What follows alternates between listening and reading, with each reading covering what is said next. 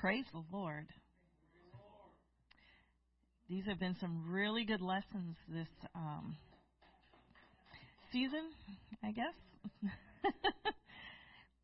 forgiveness, the power of forgiveness.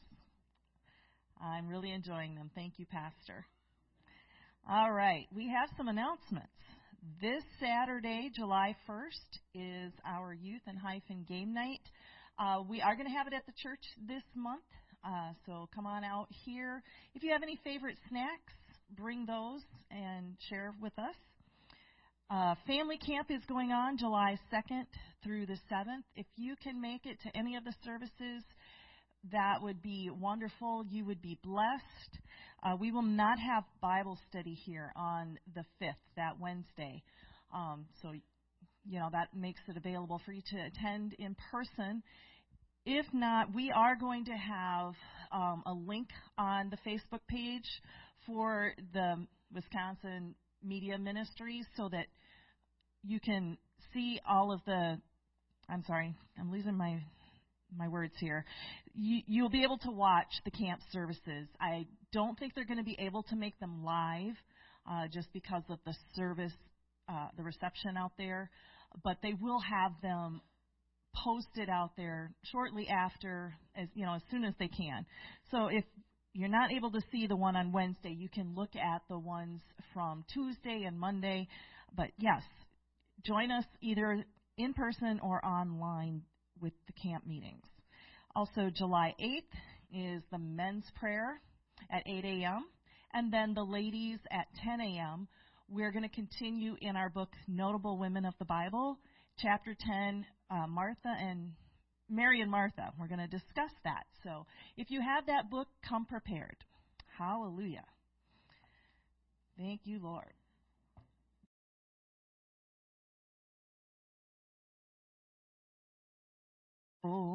and it seems all help is gone. Jesus whispers, do not falter. I will leave thee not alone. Then somehow amidst my trials, how it is I cannot see. Still I hear a voice from heaven gently saying, follow me. There is sunshine in the shadow.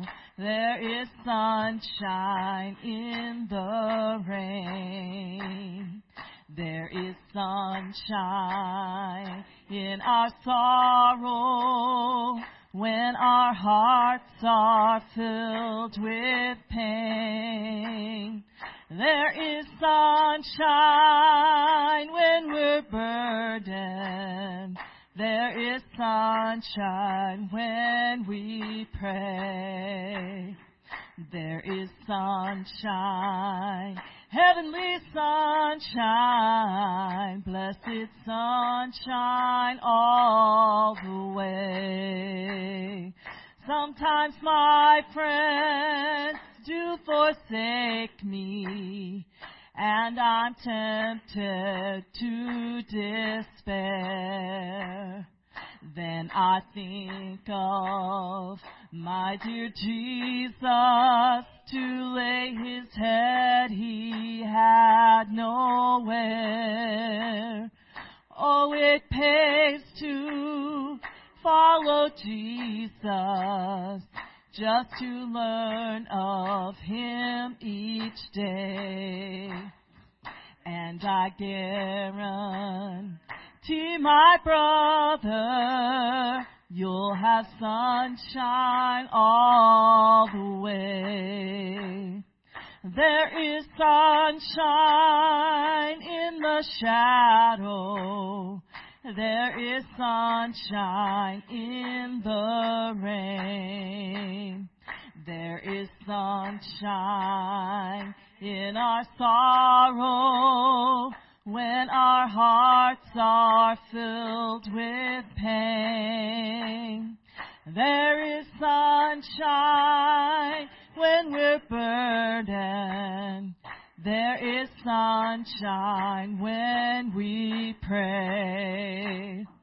There is sunshine, heavenly sunshine, blessed sunshine all the way. Let me recommend him to you. I have found no friend like him. He is one who'll ne'er deceive you, but stay with you to the end. If you would have peace and comfort. Let his banner be unfurled. He was lifted up on Calvary, and his name can save the world. There is sunshine in the shadow there is sunshine in the rain. There is sunshine in our sorrow when our hearts are filled with pain.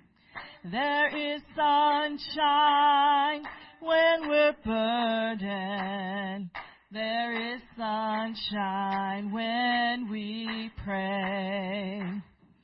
There is sunshine, heavenly sunshine, blessed sunshine all the way. There is sunshine in the shadow there is sunshine in the rain. There is sunshine in our sorrow when our hearts are filled with pain. There is sunshine when we're burdened. There is sunshine when we pray. There is sunshine, heavenly sunshine, blessed sunshine all the way. Hallelujah. Thank you, Jesus. Thank you, Jesus. Oh, you are such a good friend to us. Hallelujah. Thank you, Jesus. Thank you, Jesus. Hallelujah, Jesus. Thank you, Jesus. Thank you, Lord. Hallelujah. Thank you, Jesus. Thank you, Jesus. Hallelujah. Hallelujah. Thank you, Jesus. Thank you, Jesus. Oh, I love you, Lord. Hallelujah. Thank you, Jesus. Thank you, Jesus. Oh, hallelujah, Jesus. Thank you, Jesus. You are worthy, Lord. Hallelujah. Thank you, Jesus. Hallelujah. Uh, one other reminder there is a get together at the Demuth after church. If you have forgotten or just never knew where they lived, please uh, make contact with either brother or sister Demuth and you can get directions. We'd love to have you there. We love fellowship, don't we? So, just a reminder to come on out and enjoy some time together. I have found His grace is all complete. He supplieth every need. While I sit and learn at Jesus' feet, I am free, yes, free indeed. It is joy unspeakable and full of glory, full of glory, full of glory. It is joy unspeakable and full of glory. Oh, the half has never yet been told. I have found the pleasure I once craved. It is joy and peace within. What a wondrous blessing I am saved from the awful gulf of sin. It is joy unspeakable and full of glory, full of glory, full of glory.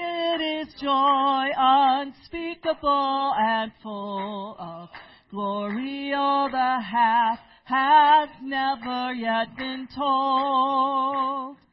I have found that hope so bright and clear, living in the realm of grace.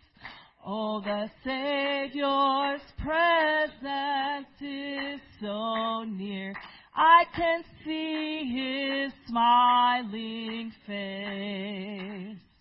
It is joy unspeakable and full of glory, full of glory, full of glory. It is joy unspeakable and full of glory. All the half has never yet been told. I have found the joy no tongue can tell, how its waves of glory roll. It is like a great o'erflowing well, springing up within my soul. It is joy unspeakable and full of glory, full of glory, full of glory. It is joy unspeakable and full of glory. Oh, the half has never yet been told. It is joy unspeakable and full of glory, full of glory, full of glory. It is joy unspeakable and full of glory. All the half has never yet been told. Thank you, Jesus. Hallelujah. Praise you, Jesus. Hallelujah. Thank you, Jesus. Thank you, Jesus. Thank you, Lord, for that joy. Oh, Lord. Hallelujah. That passes all understanding.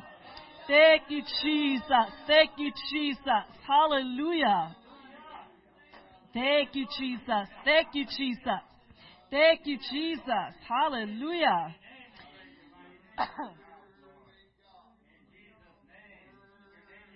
Thank you, Jesus. Thank you, Jesus. Hallelujah.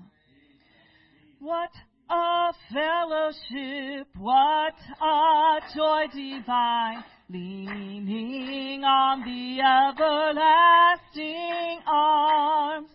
What a blessedness, what a peace is mine, leaning on the everlasting arms. Leaning, leaning, safe and secure from all alarms. Leaning, leaning, leaning on the everlasting arms. Oh, how sweet to walk in this pilgrim way, leaning on the everlasting arms. Oh, how bright the path grows from day to day, leaning on the everlasting arms. Leaning, leaning, safe and secure from all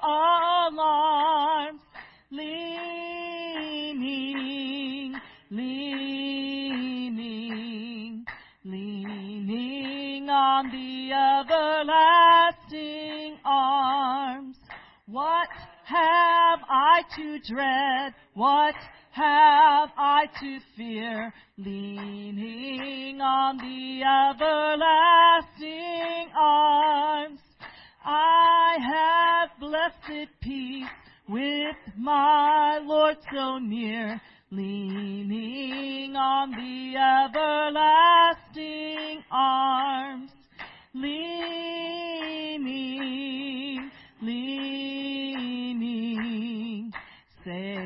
and secure from all alarms. Leaning, leaning, leaning on the everlasting arms. What have I to dread? What have I to fear? Leaning on the everlasting arms. I have blessed peace with my Lord so near. Leaning on the everlasting arms. Leaning, leaning, and secure from all alarms. Leaning, leaning, leaning on the everlasting arms. Leaning, leaning, safe and secure from all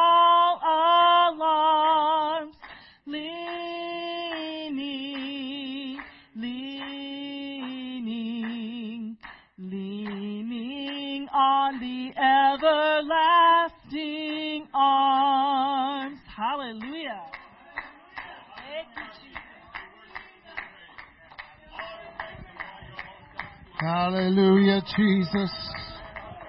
Hallelujah, Jesus. Holy and worthy and righteous and mighty are you, Lord Jesus. Oh, your ways are perfect.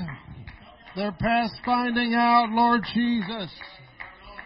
Holy and righteous and mighty and worthy are you, Lord Jesus. We honor you. We praise you. We exalt you. We magnify you. We glorify you. Holy and worthy and righteous and mighty God. Have your way among your people today. Lord, let your will be done in this place. Father, fill this place with your angels, oh God. Minister in this place today in the name of Jesus. In the name of Jesus. Hallelujah, Jesus. Jesus' name. Jesus' name. Hallelujah. Amen. Amen. You can be seated. I give honor to my pastor and Sister Becker. Amen. For being my pastor and for allowing me the privilege of being before you today and and for for him listening to the Holy Ghost and knowing um, who to allow into his pulpit and um,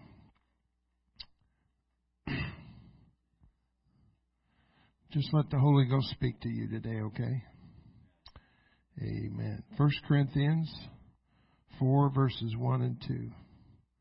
1 Corinthians 4 1 and 2. Hallelujah. And if you're there, say amen. Let a man so count of us. This is the Apostle Paul speaking to the church at Corinth. Let a man so account of us as of ministers of Christ and stewards of the mysteries of God. Moreover, it is required in stewards that a man be found faithful. Jesus' name. Hallelujah, Lord Jesus.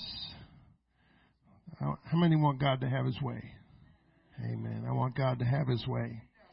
God's going to have His way. Amen. Amen. Let a man so count of, account of us. He's writing this letter to the church at Corinth and to all the churches. And he's obviously addressing something here.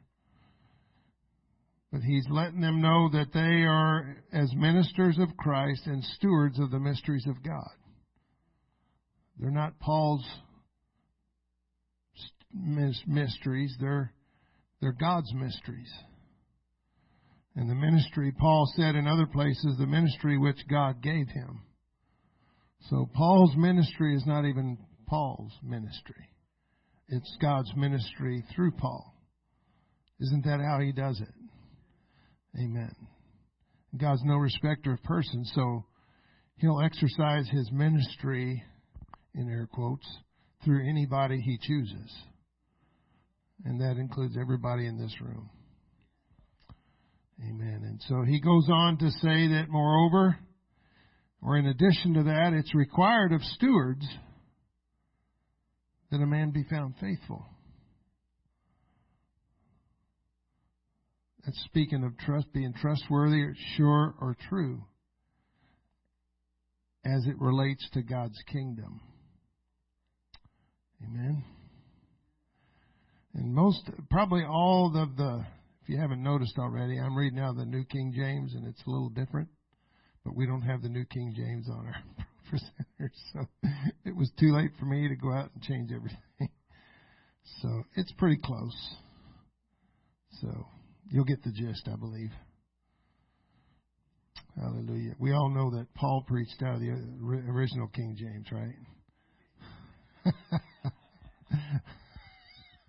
so, Lord, forgive me for preaching out of the New King James.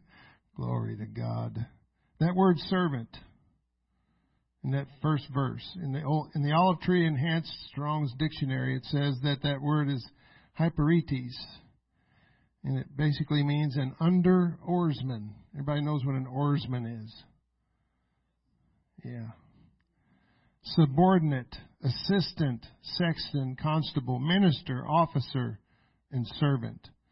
It also means an under rower, subordinate rower, anyone who serves with hands, a servant in the New Testament of the officers and attendants of magistrates as of the officer who executes penalties of the attendants of a king, servants, retinue, and the soldiers of the king, of the attendant of a synagogue, of one of anyone ministering or rendering service, anyone who aids another in any work, an assistant of the preacher of the gospel, of which every one of you in this room is.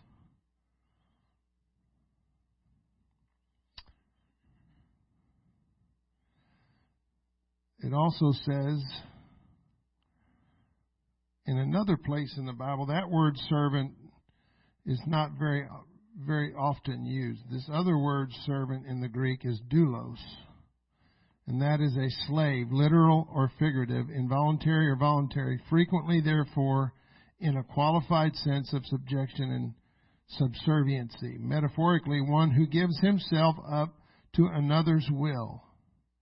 That's important one who gives himself up to another's will, those whose service is used by Christ in extending and advancing his cause among men, devoted to another, devoted to another to the disregard of one's own interests. That's a powerful definition of a servant. And that's what he's asking. That's what Paul is saying that he was, he and Apollos, and that is what he's trying to tell the church that, and we'll get into this, that they need to be. That word steward in the Olive Tree Enhanced Strong's Dictionary is oikonomos. And it means a house distributor, i.e., a manager, an overseer, an employee in that capacity. Figuratively, a preacher of the gospel. Metaphorically, the apostles and other Christian teachers and bishops and overseers. In verse 2, it says that they should be found or determined to be or recognized as faithful. Once again, trustworthy, sure, or true as it relates to the kingdom, the key, the kingdom of God. So you, we've all worked in a, in a, as an employee somewhere, and you've gone to work recently, and many of us have worked for an employer, and and so you get there, and you know if if you're the type of person like me, are very conscientious, and I I want to give my boss hundred there's no such thing as 110%, but I want to give my boss 110%. I want him to know that I'm there to do what he needs me to do for that eight hours. I'm not one of these people. Now, if there's no work to do and I'm sitting there taking a break for 15 minutes, that's different. But by and large, that's my, that's my MO. But we've all worked with people and we've worked at jobs where you can pretty much, after not very long there, you can pretty much make a determination as to who the slackers are and who the workers are. Am I right? You don't have to ask. You just, if you're a person that just observes, it's not going to take you very long. And it's not going to take the boss very long to figure out who those people are that he doesn't have to lead them around and guide them around and tell them three times how to do something. And there's there's people like that in every job that just they're just they're they're physically there, but their mind is somewhere else. And it's like pulling teeth to try to get them to do anything, and they do enough so that they won't get fired. We all love those kind of people, right? Makes our job even harder. But you know, over time, that kind of person with that kind of attitude on a job eventually is going to be gone they will in, inadvertently, without realizing they've done it, work themselves or not work themselves out of a job, so to speak. And so, Paul is saying to the church that this person that's supposed to be a steward is to be found or determined or recognized to be faithful. That make sense? faithful in service and fulfillment to God's will and His kingdom. How would that be determined in the kingdom? How is it determined if we're faithful?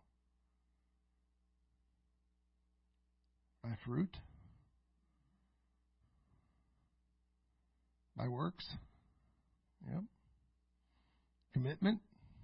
Level of commitment that you have? Devotion? whether or not you have something called buy-in. Anybody ever heard that term? Having buy-in. Not just trying to do the absolute minimum to barely squeak into the kingdom. Are there people like that in the church? There's absolutely people like that in every church. It's it's just the truth. There's people that are going to do whatever the minimum that they have to do just to make it. And that's their attitude. James 2:17 and 18 says, "Even so faith if it hath not works is dead being alone." Yea, a man may say, "Thou hast faith and I have works." Show me thy faith without thy works, and I will show thee my faith. What does it say? By my works.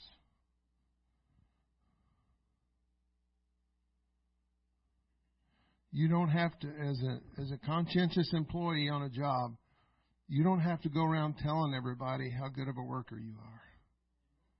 You don't have to toot your own horn.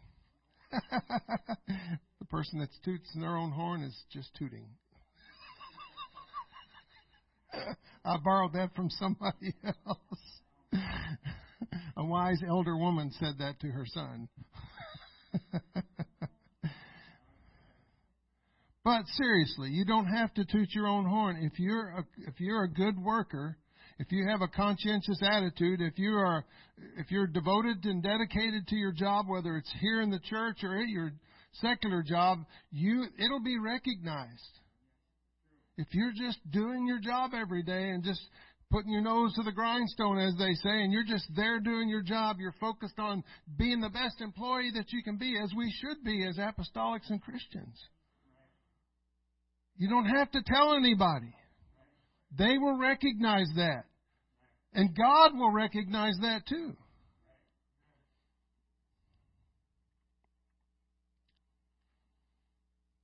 You do well on your job and they're going to recognize that and they're going to they're going to make it worth your while. They're going to, there's going to be raises involved. There's going to be good evaluations that are going to get you extra time off.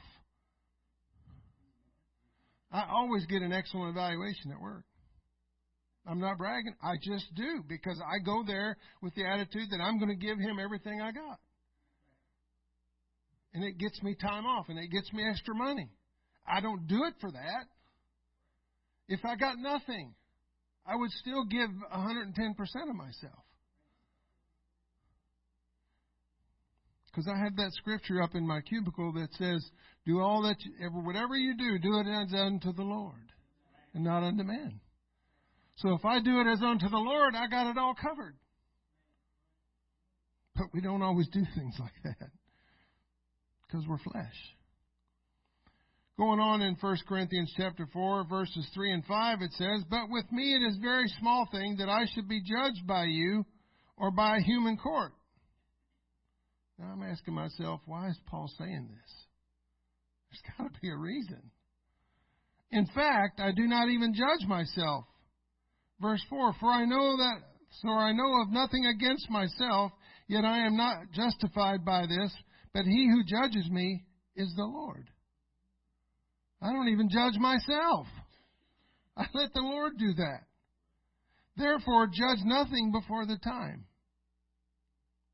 until the Lord comes, who will bring who will both bring to light the hidden things of darkness and reveal the counsels of the heart. Then each one's praise will come from God. Counsels the attitudes that that are in your heart. God knows you don't even know your own heart. That's what the Bible says. Your heart is desperately wicked. Who can know it? That's not just there by accident. God knows His creation. You don't even know your own heart right now sitting here. There's, uh, it's not talking about that one. The inner man, the heart of an individual. It's all going to come to light when Jesus comes. That's what Paul's telling them. Now, to me, when I read this, it sounds like that the people in the church in Corinth were having a little bit of an issue with Paul. And some of the things he was saying. That never happens in a church, does it? There's never people that have an issue with something the pastor says. Ever. Whoever said that, you're lying. Not calling you a liar, I'm just saying. But the people in Corinth must have had an issue with Paul, or else he wouldn't have had the, felt the compunction to write what he wrote. He was addressing something. And I believe it was a critical spirit. Critical of the ministry of someone that God has called and sent to lead his people. Is that a new spirit? No. That spirit's been around since the beginning of time. It's been around, it was around when Moses was walking the earth. I don't have to go into the story, but even his own sister was critical of him. And what happened to her? She ended up with leprosy for questioning the man of God. David was criticized. Oh, he's too young. Oh, he's too inexperienced. Oh, he's this, he's that.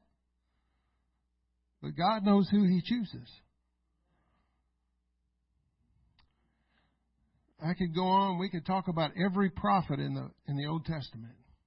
Every single last one of them. What did Jesus get on the, the Pharisees and the scribes about? You've killed the prophets that God sent. Why were they killed? Because of what they said. And God would tell that prophet, like Ezekiel, he would say, I want you, I'm telling you, this is what you're going to say, and I don't want you to look at their faces. I don't want you to be concerned about what they think about you. I'm just telling you, I want you to just go and say what I tell you to say. And I know they're not going to listen, but I want you to say it anyway. Why would he do that? Why would he have a prophet speak something into your hearing knowing that you're not going to listen? Why would God have a reason to do that? Because once you heard it, you're accountable. And that goes against your account, not the prophet's. He spoke what he was supposed to say. Whether you heard it or not is irrelevant. Whether you acknowledged it or not is irrelevant to God. And so all Paul was doing here was doing exactly what the prophets of the Old Testament did. He was writing to admonish the church to stay focused on what they're supposed to stay focused on and don't get comfortable and don't get lax and don't what happens when people get comfortable and they get lax it's just like in the military in peacetime we get relaxed we get comfortable our security at our gates kind of you know it's kind of lackadaisical and then all of a sudden somebody comes in with a some kind of a bomb or something, they get past security, and then what happens? Security goes up. Whoop! Nobody can get in. All the contractors, sorry. When 9/11 happened, I was working in a Bell South telephone office in Louisville, Kentucky, on that day.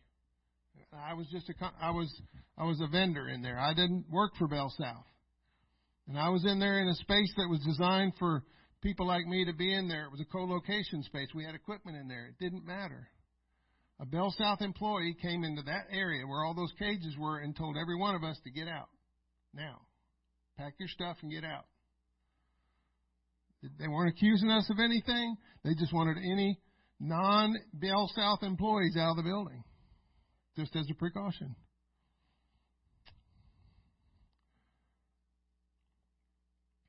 Paul was trying to help and admonish the people of God. And why did God have Paul write this?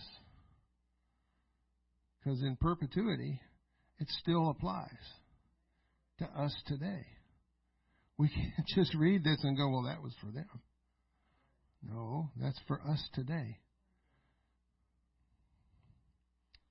Paul and Apollos and others saw themselves and lived and lived their own lives as servants and stewards. That's how he lived. And they were just trying to help the body of Christ to find that place and that mindset. What did Paul say?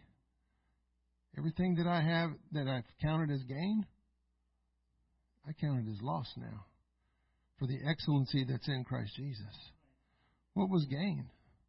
Anything. Any stuff. His education. He, he studied under the, the, the most profound teacher of the day. None of that mattered anymore. None of that matters anymore. That's what he's saying. None of those things about me matter anymore. I don't belong to myself anymore. I belong to him. The only reason I'm saying this stuff is because this is what God's telling me to do.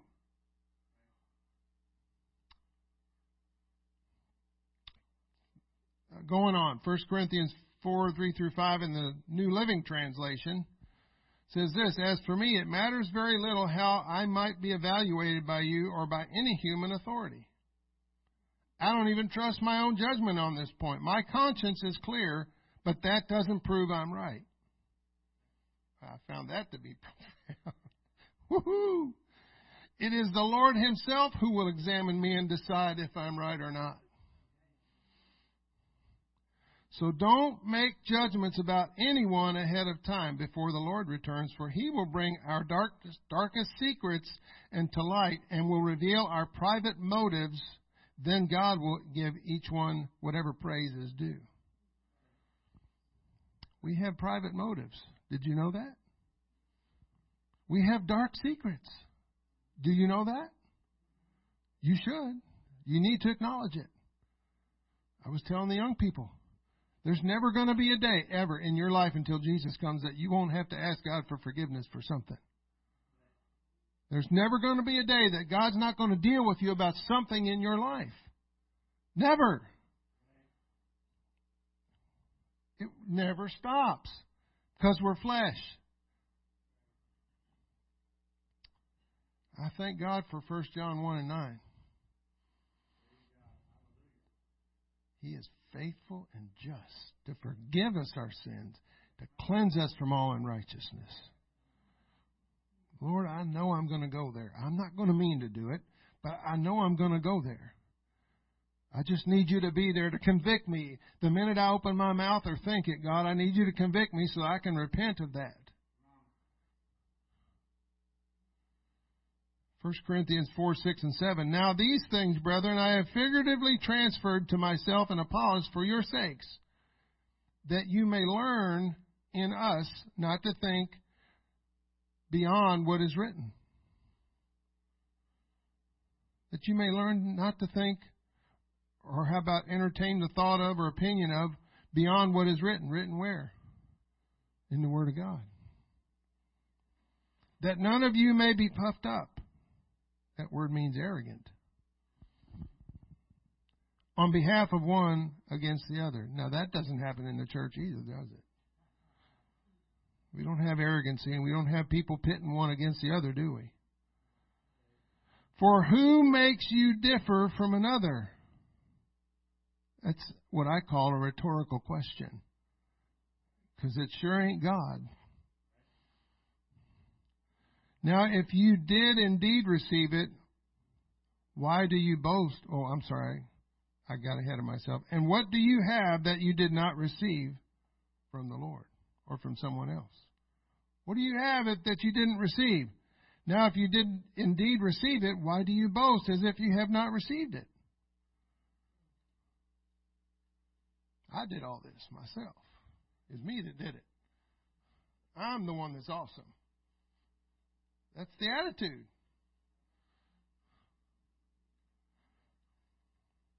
We gained it by our own efforts. You don't have anything.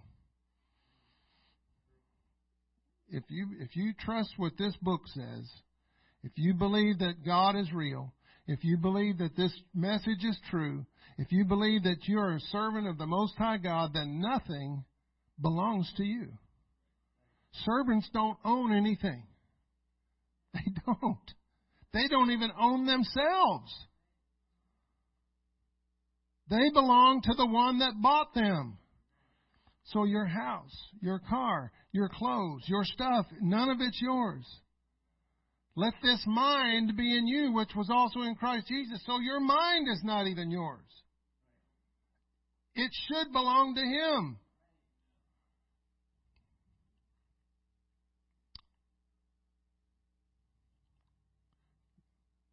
Reading on, 1 Corinthians 4 8 through 13. You are already full. You are already rich. You have reigned as kings without us. He's, he's writing this to the church. Just think about you're in the church and the person, because most of the people in the church couldn't write or read. So the person that's reading this has to read this for the first time.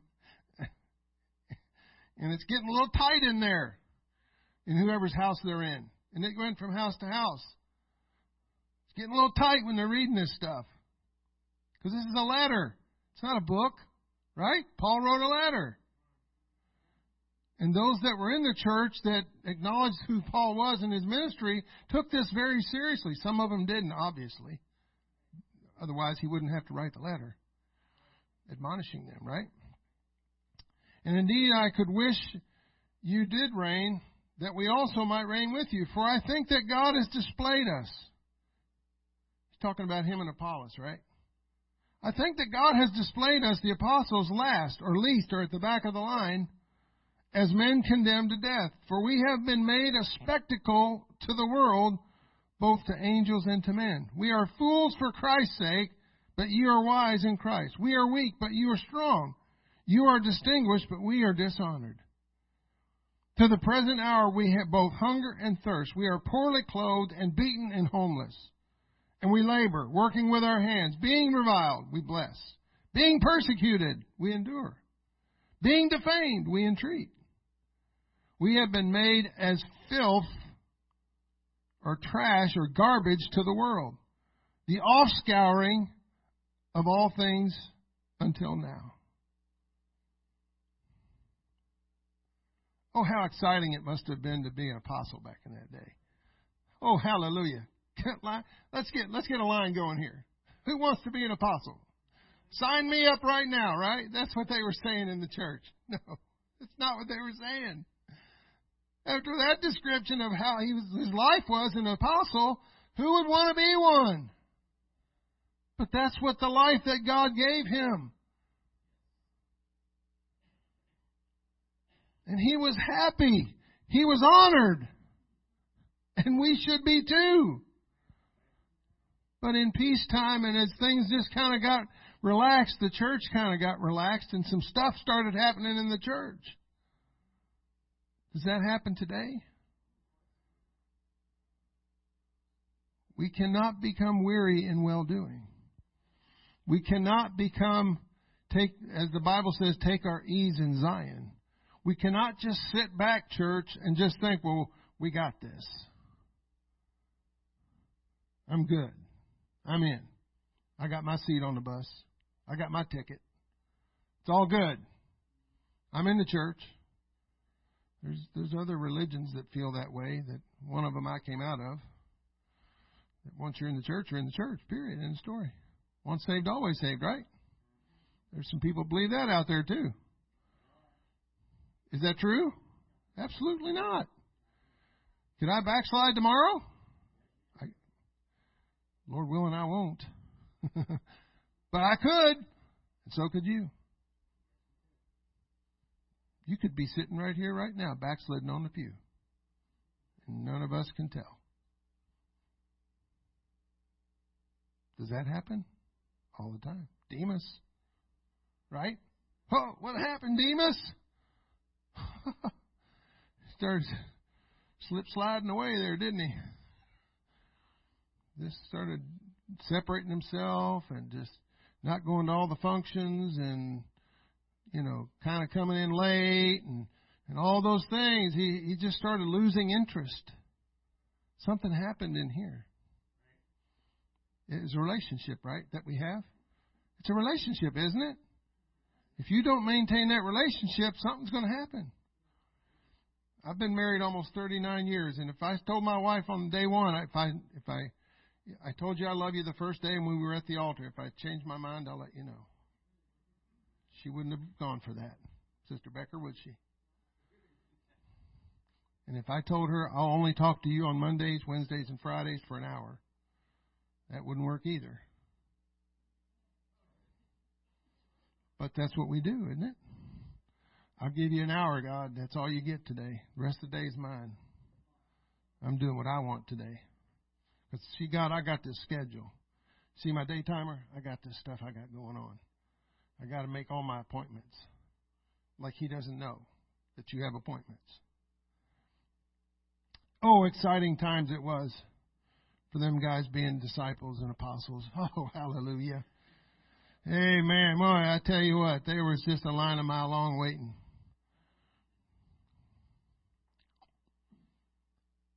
Paul goes on to say in verse 14, I do not write these things to shame you, but as my beloved children to warn you, to caution you, to reprove you, to gently admonish you. He was trying his best.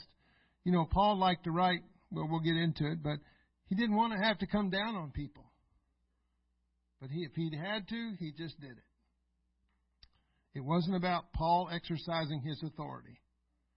It was about the kingdom. He was trying to keep people saved. That's all God's doing here today is trying to keep people saved. If you're waiting for some holy anointed voice to, to come to you from heaven, and you're not listening to what's being said from whether it's me or whoever it is that stands up here and speaks, if you're waiting for God to send you a still small voice, He might just be saying something to you right here. But sometimes we get it in our head, oh, no, no, no, I got to hear from God directly. Isn't that what the prophets were? Isn't that what Moses was? The voice of God to the people. I'm not lifting myself up, but I'm telling you right now, I don't, I don't study for a, a, a message. I don't. I used to, but I don't. God's helping me. I just wait on God to tell me what to say. So if whatever I'm saying today is from Him, so you need to receive this. Because it's from Him, not from me. I'm just the vessel. Okay? Verse 15. For though you might have 10,000 instructors in Christ, yet you do not have many fathers. My, my father in the faith passed away during COVID. My, my, my earthly spiritual father, my first pastor in Okinawa, he passed away during COVID at 83. I miss that man. I always called him dad every time I saw him because he was my spiritual dad. He put things in me that probably you, if you knew him and you met him and were around him very often, you'd say, You're just like your dad. Because I am. I picked, we, my wife and I picked up a lot of who we are in God today from those two people, brother and sister Dennis. It's an, it's a beautiful thing, as I've say. For in Christ Jesus I have begotten you through the gospel. It's serious. I take it serious when I, God uses me to win a soul. I don't, I don't know how to say this. I just, when you spend time and money and devote yourself to discipling somebody, you take it serious. You take, you see them as your own children. And that's how Paul saw this. He wasn't just coming down on them. He was loving the people of God. They, some of those people he had, had intimate relationships with in the gospel. Therefore I urge you, or I beseech you, imitate me. Paul said that in other places, hasn't he? 1 Corinthians 11 and 1. Follow me as I follow Christ, right? Ephesians 5 and 1. Be imitators of God as dear children. Same guy, writing the same thing.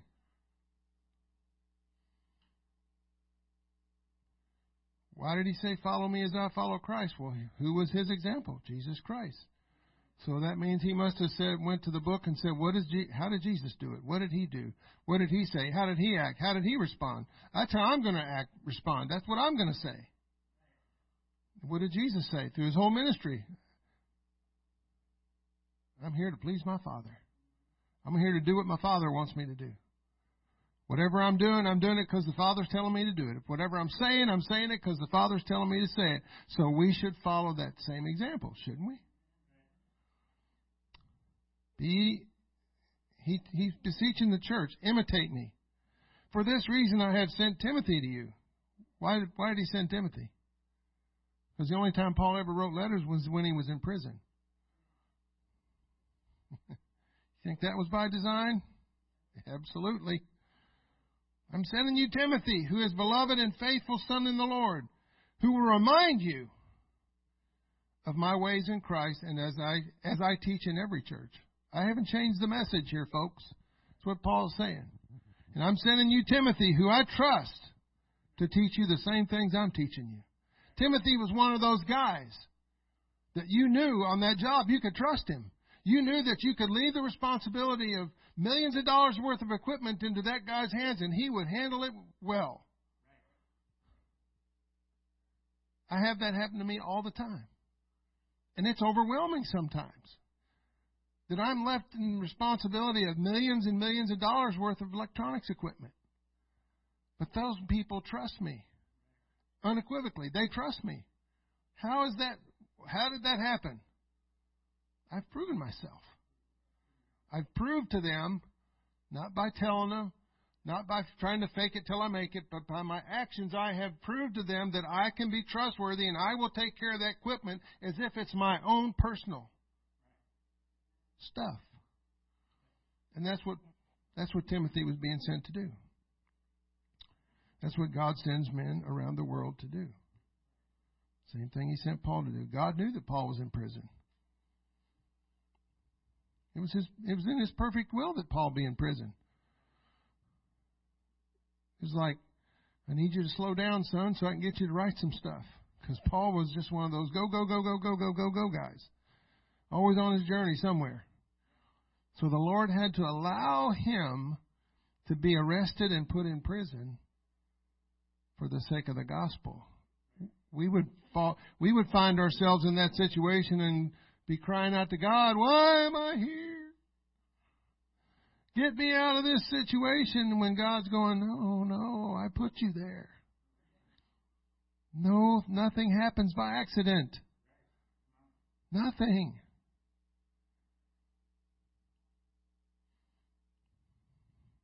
God knows who to send with a word from the Holy Ghost. You can be critical of the the mailman, but he's just the mailman. Just because you get a, a letter from the sheriff delivered to your house doesn't mean the sheriff's a bad guy. He's just doing his job.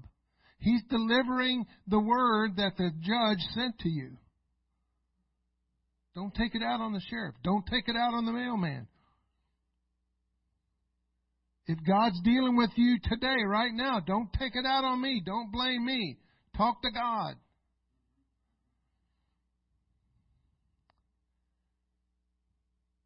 God has always used men throughout creation, people, to speak His word. Esther, what an awesome thing she did. What an awesome thing she did. God used a prostitute, a whore, to carry the seed of the seed down through time to King David when that city was dropped to the ground. He used a whore to carry that seed. God's not afraid to use anybody. He knows where we are. He knows the people that are out there shacking up. He's not going to just hold the Holy Ghost back from them because they're doing that. He's going to, if they're hungry, he's going to go ahead and give it to them and then deal with that stuff later. So we got to be careful how we handle those situations. Don't judge a thing before it's time, right? I, I remember Brother Harold Hoffman, I think it might have been here at, at our camp in Wisconsin when he said, Jesus isn't on the judgment seat yet. So we better not be on the judgment seat yet. He said, we need to be where he is. And where is he? On the mercy seat right now. we need to be on the seat of mercy because we don't know what God's doing. He's not going to tell us all the details. This message has not changed, and I'm getting ready to come to a close. Has it? This message has never changed. Holiness has never changed. Times have changed. But holiness, the idea, the concept of holiness, separation, has never changed. Jesus Christ, as the Bible says, is the same yesterday, today, and forever. Period. End of story. So God's been God came today to talk to us about being servants and stewards. Are we stewards of his blessings? All of his blessings are not good. A trial is a blessing. Yes, it is. A test is a blessing, isn't it? Physical ailment, financial problem, it's all, it can all be a blessing. God can be allowing you, if He allowed Paul to be in prison and to be beaten and to be stoned to death nearly and all those things, if those were all blessings.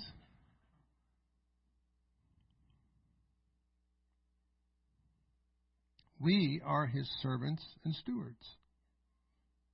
Paul is talking to us today. We are his chosen generation. Let's all stand. We're his royal priesthood. We're his holy nation. We're his peculiar people that he set apart. He has dispatched and sent us and is sending us as laborers into his harvest. His harvest is truly great, and his laborers are few. But, imagine God had a but. He had to insert a but there. But my laborers are few. Pray ye therefore the Lord of the harvest that he would send forth laborers. How do we get laborers? You as a laborer, you're out there and you drop a word of the Lord in somebody's mind or speak a word into their ears and they get hungry and then they come and ask you to, to, for more and you give them more and they keep getting hungry and you keep giving them more and pretty soon they're meeting with you and spending an hour with you talking about the Bible. And pretty soon they're asking you more detailed questions about how how can I be saved? And and all that goes on and then then one thing leads to another and they end up here in this baptismal tank and they're and they get filled with the Holy Ghost while they're standing in there in the water dripping wet. And then then it stops right there right? We're, they're in the church they're done find them a seat put put their name on it and tell them that's where they sit because we all have assigned seats. Don't we You don't think so till somebody sits where you always sit. and then you got to go find another seat. I've seen people say, "Up, that's my seat. You're going to have to get up and move to a, to a visitor." Yeah, I've seen it happen in in one of our churches. Sad. And I wasn't in a position to say anything, so I just said, "Oh Lord, help them." But you have to continue to disciple that person. And guess what they become? A laborer. And then they go find somebody. And they go through that whole process again. And they bring that person here to this baptismal tank. The same thing happens all over again. Lather, rinse, repeat, right? That's what it says on the shampoo bottle. That's the same concept. Do it the same way over and over. God developed a plan that works. He did. He made us stewards of all of, of what He has. We're stewards. We have this truth. We have this treasure in earthen vessels. Whatever you have received freely, freely give. It's free. You can't save anybody, but you sure can talk to them about it. Only God can save them. Only God can add to the church daily such as should be saved. His harvest is great, his labors are few. Father, we love you today. We praise you today, Lord, for speaking to us today about being stewards, about being servants, Lord Jesus. You're trying to get a message across to us, God. You're trying to get a hold of our spirit. You're trying to get a hold of our mind, God. You're trying to get a hold of us. You're trying to shake us loose, oh God, from our lethargy. You're trying to shake us loose, oh God, from our mediocrity and our complacency, oh God, or from the comfort that we find ourselves in, oh God. You're trying to shake us loose, oh God. You're sending your word to us, oh God, in so many different ways. God, that you would give us ears to hear today what your Spirit has said today in this place, Lord Jesus, what your Spirit is trying to say. Lord, soften my heart. Soften my heart, Lord Jesus. Cause me to receive the engrafted word that's able to save and deliver me, God. Lord, I want to step up to do what you would have me to do, Lord Jesus. I want to step up and step into that role that you've called me to, God. Oh God, help me not to hesitate any longer, Lord. Help me not to hold back any longer. Help me not to make any more excuses, oh God. But help me to put my hand upon the plow and to not look back, Lord Jesus. For this last day that we're living in, God. There's uh, souls that need to be added to your kingdom, God. And what are we going to do when they come by the hundreds, oh God? We're going to have to be ready, Lord Jesus, to handle the influx, oh God, that's coming, oh God. The harvest that's coming, Lord Jesus. Lord, in the your way, have your way, have your way, have your way.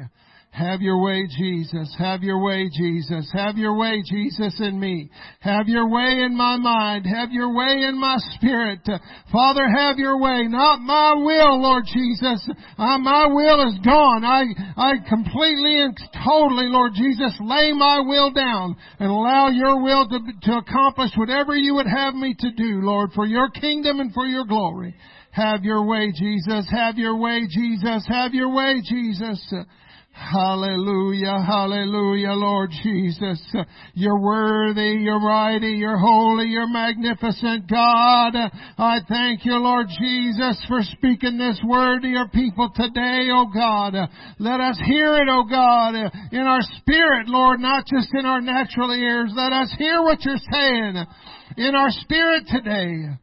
Move upon your people, God. Don't let us forget what was spoken. Don't let us forget. Don't let the enemy steal it from us, oh God, as we walk out the doors of this building. Lord, that we would meditate upon it, oh God, that we would Oh God, that we would think about it day and night. Lord, keep it in our thoughts and in the forefront of our mind in the name of Jesus. Hallelujah, Lord. It's not about me, oh God. Help me, Lord Jesus. I just came to deliver, oh God, what you wanted me to deliver in Jesus' name. Hallelujah, Jesus. Hallelujah, Jesus. Hallelujah, Jesus. Jesus.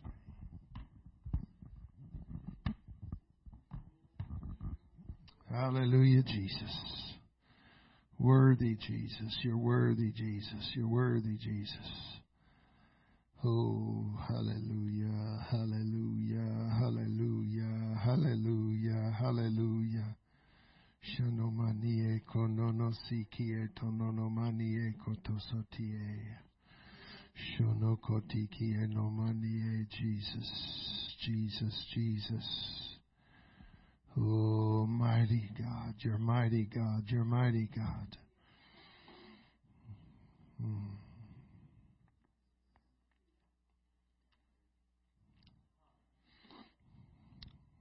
God is very surgical.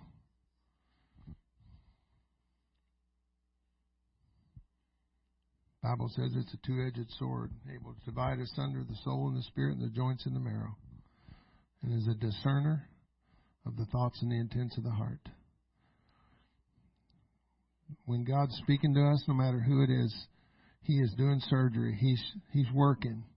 He's trying to cut in there. He's trying to get in there and dig some things out of us so that He can put some things into us so that we can be worthy vessels for Him. I want to be a worthy vessel, don't you? We're just the clay. He's the potter. The clay doesn't say to the potter how to make it. He just sits there on the wheel and waits for the potter to make him the way that he wants him to be made. Paul said till, that he was praying until Christ be formed in them. I want Christ to be formed in me. In everything that I think, everything that I say, everything that I do, everywhere that I go. In Jesus' name. Father, we love you today. We thank you for your mighty hand and your outstretched arm, Lord Jesus, upon your people for speaking to us today, Lord, as we go from this place, Lord, that you would minister your power and glory to every heart, soul, mind, and spirit in this place. That you would go with us, O oh God, and that you would cover us with your blood, that the enemy cannot take what we have received in this place today. Don't let the enemy steal it away, Lord. Let it be stay in our spirit. In Jesus' name we pray. Everybody said in Jesus' name.